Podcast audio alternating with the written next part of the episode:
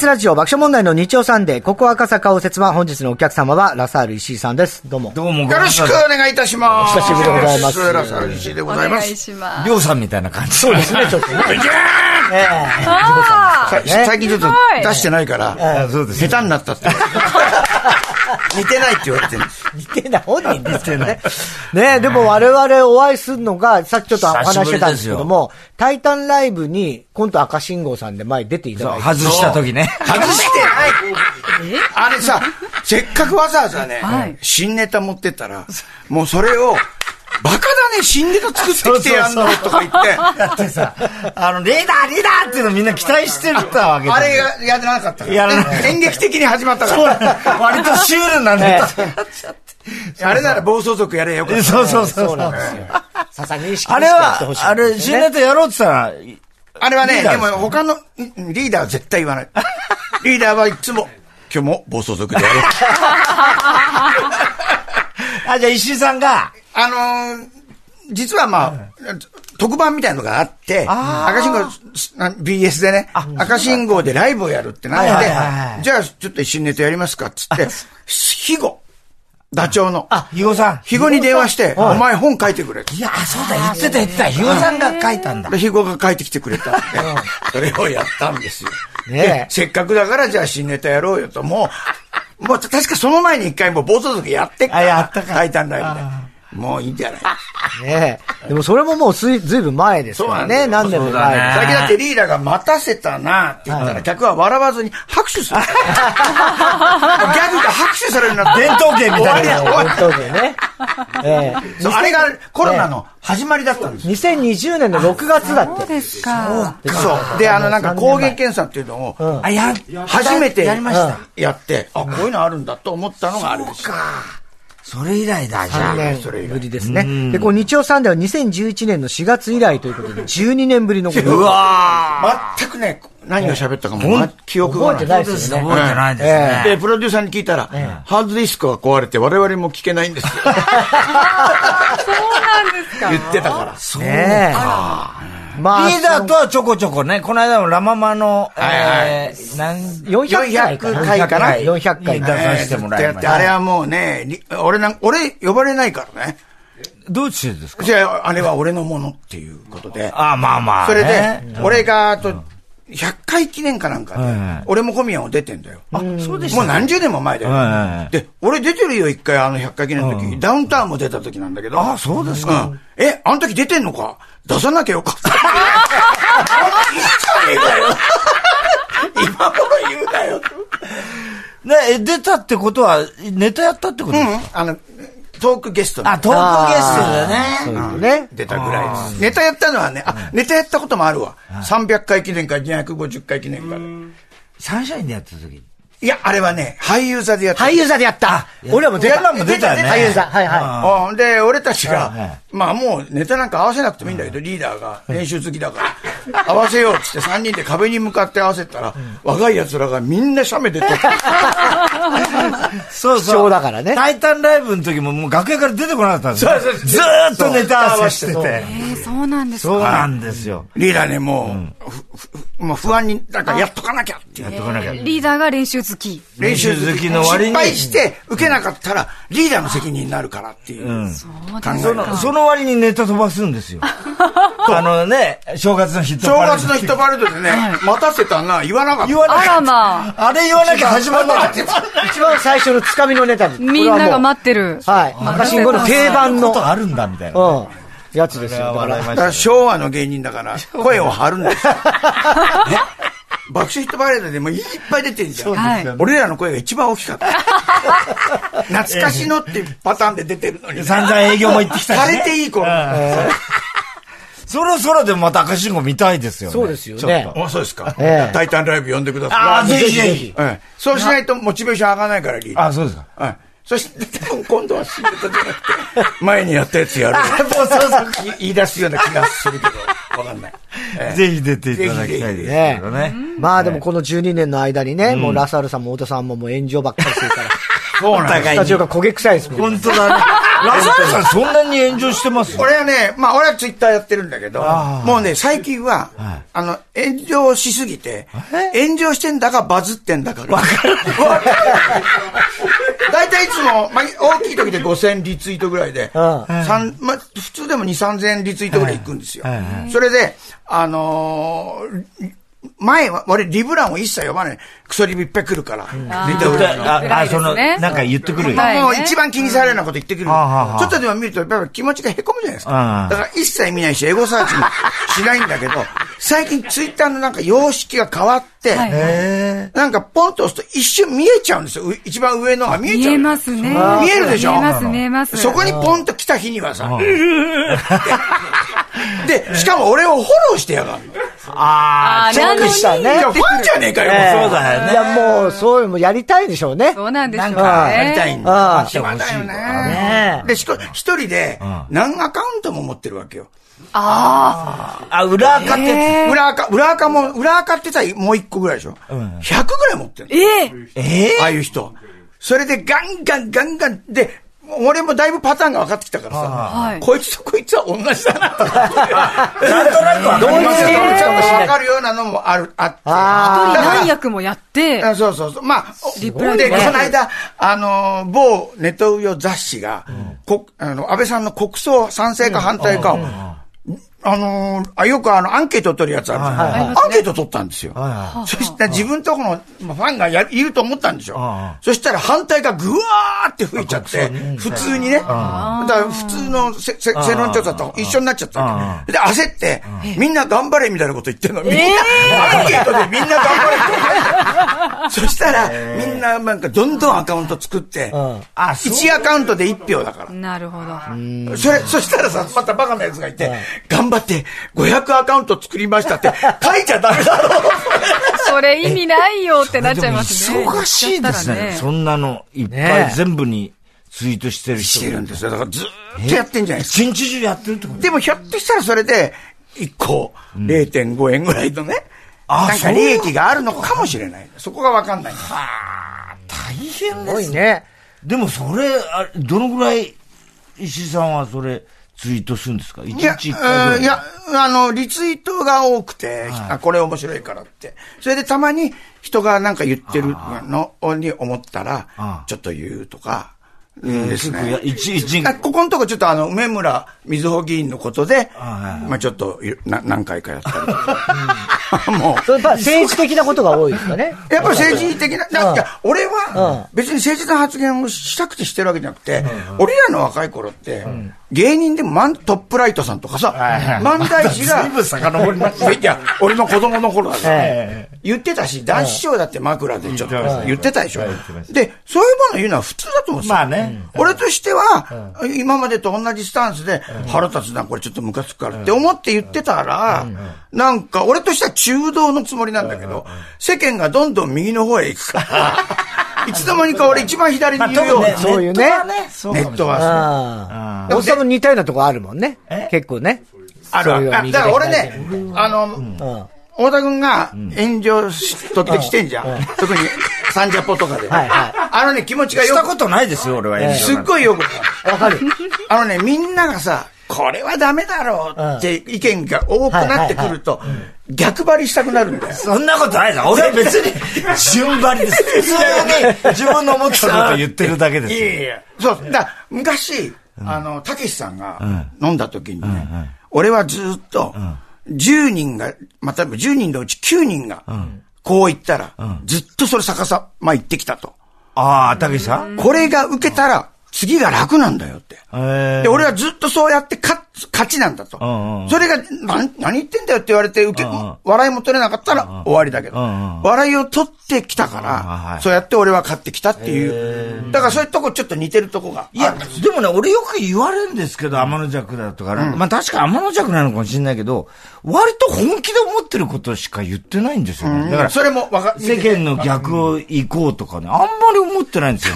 ただびっくりするんです。だから、世間もそう思ってるだろうと思って言ったら、炎上するかあーそうから、。で、びっくりしちゃうパターンなんです。自分と違うんだ昔は太田総理って番組と、ああ、一緒よくやってたじゃないね、出てもらいましたよはいね。。あの時の、なんか、わー、太田君のギャーっていうのとはいはいはいはい、ちょっと今とでええ、少しちょっとスタンスが違うような気が、俺はちょっとしてるんですよ。だから一回俺ツイッターでん、あの、あん、なんかちょっとこう、政権用語みたいに聞こえるから、なんか、太田君、身内の誰かを人質に取られてんじゃないかって、石井さん、カウント100個持ってんじゃない？ですか。また炎上しちゃう。またお炎上しちゃいますよ互いに炎上。させ合ってるさあ、では、ラサール石井さんのプロフィールをここでご紹介させていただきます。本日のお客様、ラサール C さん。1955年昭和30年に大阪府大阪市でお生まれになりました。全国トップレベルの進学校、鹿児島県のラサール高校を経て、早稲田大学に入学されたラサールさんは、在学中に劇団テアトルエコー養成所に入所。1977年に養成所の一期後輩にあたる渡辺正幸さん、小宮隆康さんと共にコント赤信号を結成されます。伝説のコント、暴走族コントを完成させ、お笑い界に風穴を開けます。1980年に関西テレビ、顔芸名人劇場でテレビ初出演して、1996年からはアニメ、こちら葛飾区亀有公園前派出所の主人公、両津勘吉の声を担当。視聴者からハマり役と大絶賛され、幅広い世代に愛されています。また、舞台演劇活動にも力を入れ、俳優としての出演にとどまらず、脚本、演出も数多く手掛け、演出を手掛けたミュージカル、ヘッズアップでは、第23回、読売演劇大賞優秀演出賞を受賞。そして、時折炎上しつつ、コメンテーターなどでもご活躍中、ラサール石井さん、本日のお客様です。はい、ゲストの一番好きな曲、思い出の一曲伺いまして、その曲を BGM にプロフィールを紹介していますが、えー、堂島康平さんの葛飾ラプソディね、こち亀、オープニング。まあ、こし亀の最初のオープニングで、はい。まあ、そいろいろなこの政治みたいなことがあって、ええオープニング曲を変えていくんですよ。うん。うん。あああいうのタイアップでね。で今公開してるのはこれ、ずっとこれでよかったなという。あ、あ、サザエさんみたいに。はいああ、はい。最初の。やっぱこれがね、いいんですよ。テーマソングっていう感じでも本当ハマり役でしたよね。あ最初はね、あの、全然、それ、俺読んでなかったから、こち亀、あ本。少少年ジャンプ世代じゃないから。あ、そうです。マガジンさんで。ああ、はいはい確かに。うん。それで、まあ、石井さん、あの、知ってる、その、演演劇プロデューサーが、あの、キャスティングやってたんで、そのアニメの、ちょっと受けてくださいよってオーディション。で、最初、秋元先生、ん。原作者は、あの、有名な人にやってもらうと、その人の顔が見えるから、ちょっとって言ってたんだけど、まあ、俺に決まって、他誰が受けたかは知らないんだけど、でそしたら気に入ってくれて、あれはハマり役だったよねで。最初俺だってみんな気づいてなかったよ気づあのそれこそ気づかなかったです。はいはい。でりょうもさんの声として受け入れてたよだね。からなんかガラガラ声だろうなと思って、最初はだから声帯ができてないから、ああほがーって言って、とかなってたんだけど、ちょっとやると、声帯がその形になるんですよなるんですか。なるんです。だから、そこへキュッてなると、ブジャーっていう声が出るようになるんです。あれりょうさんだあの、俺はハマり役だと思ったのは、ジャリンコチェの、あの、のりおさんのりお師匠鉄鉄はいはいはい。鉄ね。アルトラサールさんなんですよ。お笑いの人であね。こんなハマってるのないなと思ったのは。見てました？見てましたよ。あじゃあ、懐かしいのゆ歌ってあげましょうか。あ、何です何か？てってテレビを見ると、あー部屋を明るくして離れてみてねって覚えてある。覚えてます。CM ああ、ねえ。りょうさんだ。子供の時の顔になってます。本当。でも確かに、こち亀ってああいう風にアニメになると、うん。あ、こんなにアニメ向きだったんだっていうそう漫画なんですよね、あれね。確かにそうで、です。最後必ずね、なんか逃げてるやつ追っかけるから、もう酸欠になるんですよ。大変だで、最終、必ずなんか中川とか海にね、そうですね。確かに確かに。苦しいな。そうか。でもそっから今度石井さん、演出家としてはもうね、ああ、まあ、超一流のいろいろやらせていただいて、でっかいとこからちっちゃいとこから。ね、なかなか赤信号出身でいけないですよね。ね、でもすごい、だって役者さん、それこそね、あの、一番すごかった時は、1年で、まず勘三郎、藤山直美、江本明をやり、それから志村さんをやり、そして伊藤四郎さんを、全部1年で演出したことあって。俺って、どうなってんだろう。憧れてた人そうですよ。テアトルエコーですもんね。テアトルエコーをバカにすんじゃないよ。バカにせ声優が多いけどさ。いやー、でも結構、ちょっと勇気いりませんか？ダメ出しすんのとか。いやね、ダメ出しすることがあんまない。あ、そうか、特にね、にできちゃう人。まあ、亡くなった勘三郎はさ、はいはい、ちょっとやってみましょうかって言って、バーってや、まあ、あの、一人でこたつに座って前に宿屋のおばさんがいるんで、おばさんなんとかだね、なんつって。それで、もう一本もらうか、もうね、見入っちゃうの、最初の投資で。そうなんだ、そういう。うめえなって。あ、そうか、じゃあ言うことないんだ。泣きのシーンの藤山奈美さんとやると、稽古の1回目から2人とも、ボロボロ涙がそっからずっと必ず泣くから、この人らお化けだなと思って。いや、石井さん何もやってないんだ そういうことになります。いや、演出の仕事というのはね、その演技指導だけじゃないのよ。それをこう、うん、どういうふうに見せるかとか、どんな衣装を着せるか、どんな明かりを、っていうようなことをやるのがほとだ志村さんも、コントをやって、松竹新喜劇やって、志村コンっていうのやつ。コントなんか俺が言うこと何もないじゃん。確かに。うん。だからそれはもう。誰が言ってんだって話で。本当15年やって、ずっと同じことやってたの。ちょっと変えるけど。でもその15年でいつも同じコントで、俺、いつも笑ってっからね。すごい。すごかった。でね、どのぐらい面白くするか、もう、なんていうかな、手加減がさ、もう縦横無尽なんですよ。だから稽古場だから、ちょっと同じもん見てるから、つって、ぐわーって面白くして、みんな笑ったけど、本番ではそれやんないとか。ああ、そういうのがあるんだ。そういうのあんのよ。あ、そじゃあど、そういうことでだんだんワンパターンにならないように。まあまあそうです、そうです。ご自分ちょっとずつはマイナーチェンジしてるけど、しながら毎回全部変えますかって聞いたら、このコント一個作るのにどんだけ苦労してると思ってる。そりゃそうですよね。で、見てない人はいっぱいいるんだ。ずっとこれやっていいんだ。そう、な芸人は割とね、そうそう、飽きるのは早いんですよね。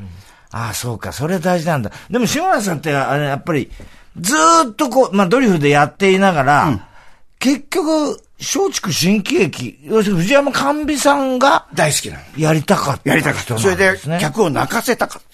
そうなんですよね。大好きなんですよ。それ意外と。で、またうまいのよ。だから、あ、ごめんなさい、マイクさん。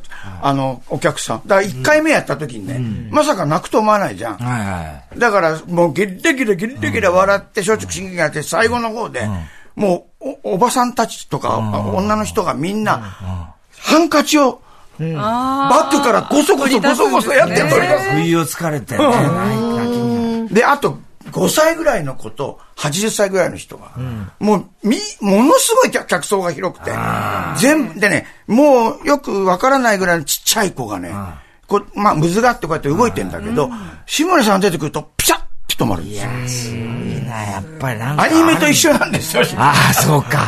志村けんだっていうね。すごいよね。だから、それは、なんで、ずっと若い時から実はそういう世界をやりたかったんですかね。いや、そうなんじゃないかな。だドリフやったりだとかはもちろん、だから、とにかく芝居がやりたかった。その、座組がやりたかったから。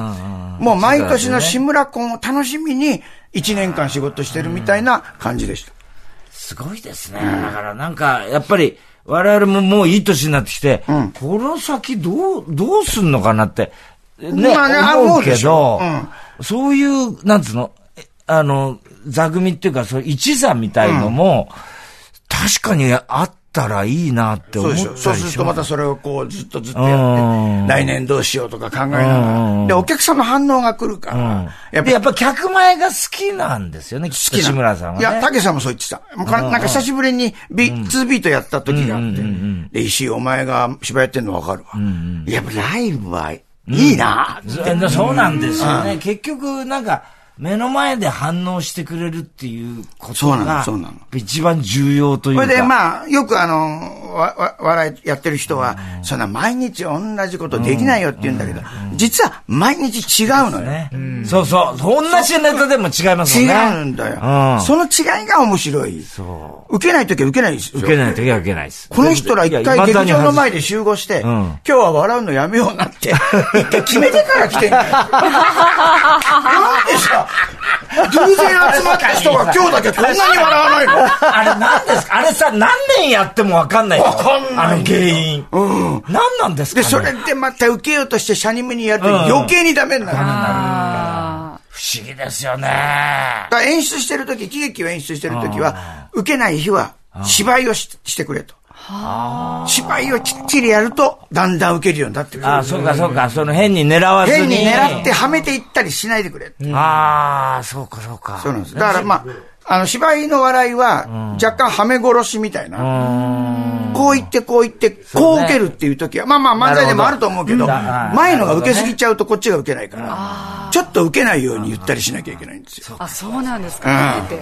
あえて。あえてずらすみたいな。そう言っといたら、あ、あ、相手の人のがドーンとくるっていう、そのキャサッカーのパスみたいなことが大事なんで。ラサールさん自体は、その自分の演者として出るのと演出するのは、どっちが？これはね、もうよく聞かれるんだけど、え演者も大好きだし、でも違うのね。で、まあ、大変さは、演出の方が全然大変です。一、年ぐらい前から考えて、それで誰から何か聞かれても、こう答えられるように、こう武装しておかない、理論武装しておかない。もう、まあ、演者はね、本もらったら覚えて、って2ヶ月ぐらいなんで、まあ、や、まあ、で、最近ちょっと演者をもっとやりたいと思って。へで、今年7本芝居。7本？実は去年も7本やったんだ。ええー、去年まだでもコロナで。うん、ではコロナな、あ、でもやってはいる。やってはいる。やってはいるから、あの、客席を、は、間隔を空けたり、ねうん、去年はまだ演出が1本か2本あったんだけど、今年の7本は全部演者なんですよ。え、全部1年埋まっちゃうでしょ？だって埋ま、埋まるどころか、だいたい千秋楽の次の日がもう稽古。うわいや、大変がないですね。もうだから、後で宣伝します。この熱海五郎一座っていう。熱海五郎ね。ずっとやってますよね。今年も4本目なんですね。で、1月には塚公平やったんだよ。うわーもともと好きですもんね。大好きだ。もうこれリーダーが塚さん好きだよ。俺らの世代はみんな好きなんだよ。このセリフをいつか言ってみたいと思ってたら、チャンスがあったから、もう67だけど、ただね、塚のセリフの、ものすごい。絶叫ですもんね。しかもね、一、人で10ページ。長いですよね、塚さんの。ずーってテンション上げて。大変です、大変だったけど、でもよかった、楽しかった。え体力作りなんかもやってるんですか？体力作りはやってるけど、もうそれに追いつかないぐらい老化してた。炎上してる場合じゃないですよ。はい。えー、この後 CM 交通上挟みまして、ラサール石原さんにまだまだお願いします。いただきたいと思います。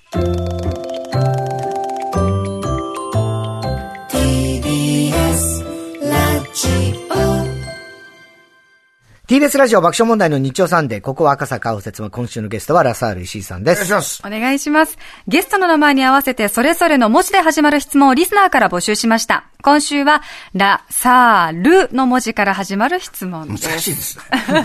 難しい。でも石井さんあれですよ。本当に老けないですよね。いや、そんなことないんですよ。そうですか？もう劣化しまくりで。いやいや、もともと劣化してますよ。いえ、でも全然変わんないまあまあ、若作りしてるからね。みんなほら、普通の人は、この白髪そのままにしていくけど、ずっと染めたりとかね。してるから。なんか若々しい感じする、ね。大さん、この間リーダーの裸見てね。うわ、もう、いや、もう、死体みたいでしたよ、リーダーの裸。俺もまあ見たことあるけど、あの、最近のリーダーは、なんか、老犬みたいな。おおおあの、リーダー、まあ、昔飼ってたね、バカ犬みたいな。バカ犬っていうのゴンタだっけ？ゴンタ。ゴンタ。ゴン、ゴン、ゴン。ゴン。えー、ラサールさんのラできました。ラジオネーム、他人とは区別されたい。うん、ランクをつける審査員の仕事の楽しさ、苦しさ、どっちが大きいですか？あ、M1 とか審査員やってました？やってましたね。M1 は10回ぐらいまでやったかな。あ、そうか。うん。あ、まあ、うんとね、今の M1 はさ、審査員に結構聞いてくれるんだけど、当時の M1 はね、こう、あんまり、一回につき一人か二人しか聞いてくれなくて、それで、ここ言いたいって時に刺されないで。ああ、そっかそっか。ここ言うことねえなって言って。うわこれ困ったなとかって言って、なんか思わず、なんか出現して、またツイッターで叩かれることはよくありました。でもまあ楽しかった。最初の M1 はね、でも、あまりにも、こう、なんていうの？厳しい。緊張感緊張感がありすぎて、ちょっと一緒にいるのも辛かった時はありましたけど。誰の時あの、優勝したの誰？いや、いっぱい、えっ、ー、と、えっ、ー、と、なんだっけ。もちろん、笑い飯もいるし。あ、笑い飯その前も、その前の、えっ、ー、と、フットボールアワーの時も。とか。で、大体、あの、俺が最後入れるのが、まっちゃんと反対で、大体俺のは外れる。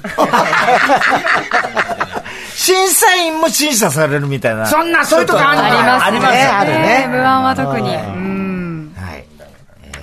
続きましては、ラジオネーム、赤い疾風背番号2、ラできました。ライバルと思っている人はいますか？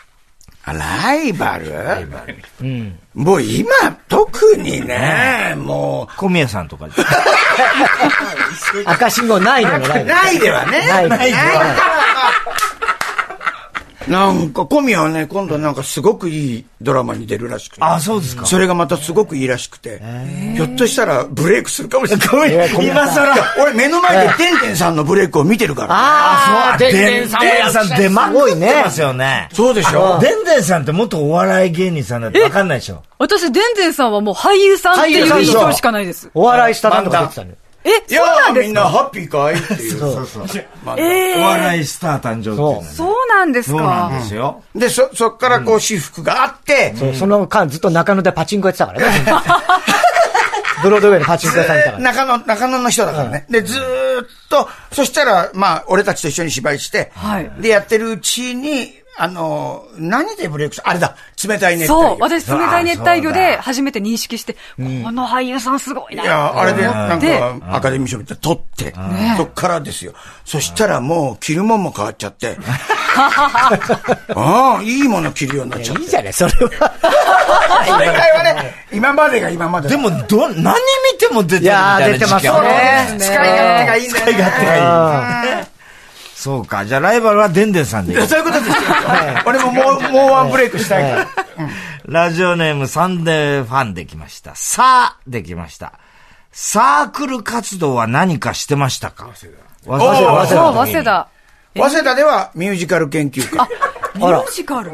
そうです。そうなんだ。あのね、高校時代フォークソングやってて、作曲とか作詞もしてたから、ここ入ったら、やってんだ。笑いも、なんでそんな笑うんだ。笑いもできるし、お芝居もできるし、作曲もできると思って入って、で、そっからずっと、その時に友達になったのが、慶応の大学の小池修一郎。そして、玉川学園の高校生3年生だった宮本亜門。はい。で、3人で、これミュージカルにみんな行くのかなと思ったら、俺だけお笑いに。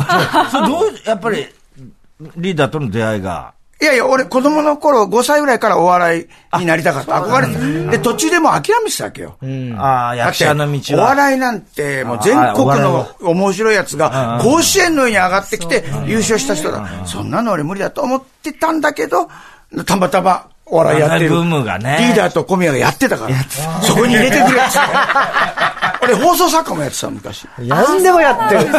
コント、テレビのコント書いてたりする。へえ。それでこいつ本書くだろうと思って入れ入れ入れてくれたんだけど、そこから一本も書かなかった。またちょっと芸風が違いますからね、赤信号の笑いと。そう、それでさっき出てきたヘッズアップってミュージカルを、もう何週遅れでやっと、ミュージカルやって、賞をもらえたんですよ。そうか、そういう。はい。始まりはミュージカルなんですね。始まりミュージカルなんです。始まりはミュージカル。俺と一緒だ。一緒じゃないよ。いや、俺もだって昔ミュージカル。じゃあ、一回だけね、頼まれてちょっとやったことある。え、太田さんが？あ、なんか演出してたよね、昔。いや、あの、っていうかね、役者でや演者で。演者でえ、歌ったり踊ったり？あの、トムっていう役でやつ。トムラジオネーム。新安住新一郎。ルで来ました。ルッキズムに関して言いたいことはあるとは思いますが、番組が炎上しないように、うまくいってもらえますか、ね、まあね。キズムで言いたいことあるんですか？いや、まあ、ない、ない、あるっちゃあるしないっちゃな い。いどう考えても今までのネタとかさ、確かに。ルッキズムだったわけじゃないですか。それはそうですよ。ねまあ、こちらのお客さん綺麗、綺麗、一人飛ばして綺麗とかいうことも言ってたわけですよ。言ってました。でも、それはやっぱりでも傷つく人はいたのに、それを無視して、ね、だって、もう今や、言っていいの？ブスってもう放送禁止じゃないよね。ブスは大丈夫ですよ。ブスは。そしてでも言えないでしょ？そんなことは言っちゃダメってですよね。まあそれはそれでも時代の流れだから、しょうがないのかなと。ただ、昔の設定のものをやるときに、その頃のことをやるから、例えば、うん、タバコも吸うから。ところが、タバコ吸ってけしからんとか。そんなありますね。差別的。あのね、江戸時代の芝居演出したんですよ。それ。で、江戸時代のね、魚屋が、あの、奥さんに、てめえかな、おかちめんかとかっていうのが、差別だとか。いや、それは、そう言われちゃうともう落語もできなくなっちゃう。落語もね。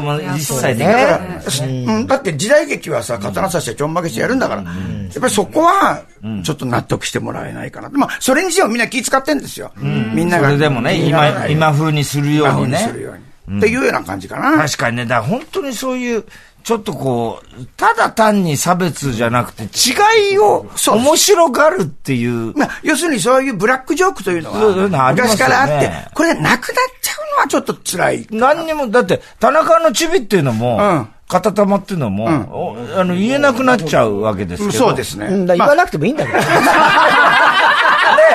え、わざわざ撮ったのにさ。わざわざ撮ったそのため、そんな俺はすげえ芸人魂ない ええ。いやでもね、こういうふうにちょっと間に差し込むのにちょうどいいんだよね。ちょうどいい。相方のことだから言っていいでしょ。そうそうそう。自分でも言ってんだからね。逃げ、逃げだよ、お前のはな。逃げてはない。ルッキズムは大変よね。ルッキズムは大変。だって昨日優勝したね。ますからね、こいつが。だって昨日優勝したギャロップなんてまさにハゲネタだからね。あれ最高だったもんな。すげえ面白くて、あんだけ笑ってんだけど、あれを、いやいやいや、ルッキズムって言われちゃうね。難しい言わないでよって言う。だってまだ吉本新喜劇なんか、体のどっかの部分をずっとしてる。そうなとか。確かに容姿をね、その特徴もね。石井さん、熱海五郎一座のお話のことがもうできなくなりそうなんで、時間的に。あら、熱海五郎一座。ごめんなさい、喋りすぎました、また。えー、この宣伝のためにやってまいりました。はい。えー、毎年新橋演舞場でやっております。新橋全体ではもう10 15年か20年がやってるのかな、えー、新橋演舞場で19年。19年。新橋演舞場で10年目なんですけど、うん、えー、5月31日から6月25日まで1ヶ月、このね、三宅裕二、小倉久弘、渡辺正幸、新風亭昇太、ラサール石井、そしてテイク2のアズマックスと、深沢。交互出演つながる。交互とかならないですか、こいつら。こいつらね、全然合わない。合わない。だから記者発表の時に、もう、おめでとうございますって言って、で、最後別れるときに、え、ら、ま、来年も、良いお年を。良いお年をって言うっていうね。そしてゲストが。ゲストが、ダン・レイさんと、そして、桃色クローバー Z の玉井しおりちゃん。あら、すごい。ええお二人とも歌って踊れるので、もう素晴らしく。そうですね。そして、初の時代劇ということで、なぜか、えー、年寄り劇団、シルバーガイズという高齢者劇団が、新選組の芝居をしていたら、幕末にタイムスリップするという。ああ、すごいね。面白いです。これね、このおじさんたち7人、70前後の。ね。で、5万人動員してるんですすごいですね。毎年。5万人。だってこれもともと伊藤四郎さんそうです。文字りで熱海五郎伊藤四郎一座で始めて、で、三宅さんは伊藤四郎一座でずっとやりたかったんだけど、なかなか腰が重かったの を、旗揚げ解散公演ってのはどうですか？って言ったら、いいね。それは潔くていいって伊藤さんが乗ってきて、旗揚げ解散公演っての行ってやって、じゃあ来年もって言ったら、いや、解散したんだ で、ずっと熱海やるのは行きじゃないよ。しょうがないから、毎年、やっていつか戻ってきてくださいという意味で、伊藤の手前で熱海。熱海。えー、白の、あ、あ先で五郎。五郎ということでね。いや、これ楽しみですね。これはもう、一回も来たことないでしょ。で、ね、ないです。一回、一回おいで。確かに。はい。そこそこ面白いから。えー、そこそこじゃない。面白い。相当面白いから。今回は演出三宅さんということいつも三宅さん。あ、いつも三宅さんなんです。ええ。はいはい。では改めてですけど、熱海五郎一座、幕末ドラゴン、クセ強女と時をかけない男たち。というタイトルだそうです。はい、そうです。はい。5月31日から6月25日まで、新橋演舞場で上演されます。はい、詳しくは、熱海五郎一座のホームページご覧ください。はい。はい、ということでね。2階席、3階席もありますから。絶賛稽古中って感じですもう今日も今これから。これから。わあ、これからですか？あら、大変ですね。投資稽古。じゃあリーダーによろしくお伝えください。言っときます。じゃあぜひまたもうとにかく、あの、稽古場で、病気の話ばっかり。全員ね。そうね。この年になるのメンバーだともうそうですよね。全員がどっか痛いので、見て、この人はどこが痛いかを 当てるっていうのも、一つのももクロの立場なぜそんな感じ本当ですね。頑張ってるよね。男性陣の中で最年少ってどなたなんですか？えっとね、アズマックスだね。アズマックスなんだね。おいくつでも50。でももう50。50はいってるか5です。今、小松大学通ってるけど。そうだ、そうそうそう。そうですよね。学習しながら。みたいにね。大学に行ってます。学割使ってるけど。ダメだろ、それ。はい、ということでございまして、ぜひまたタイタンライブも。ぜひ、今度赤信号で。ありがとうございます。はい、来てください。はい、ということで、ラサール石井さん、今日のゲストでございました。TBS、ポッドキャスト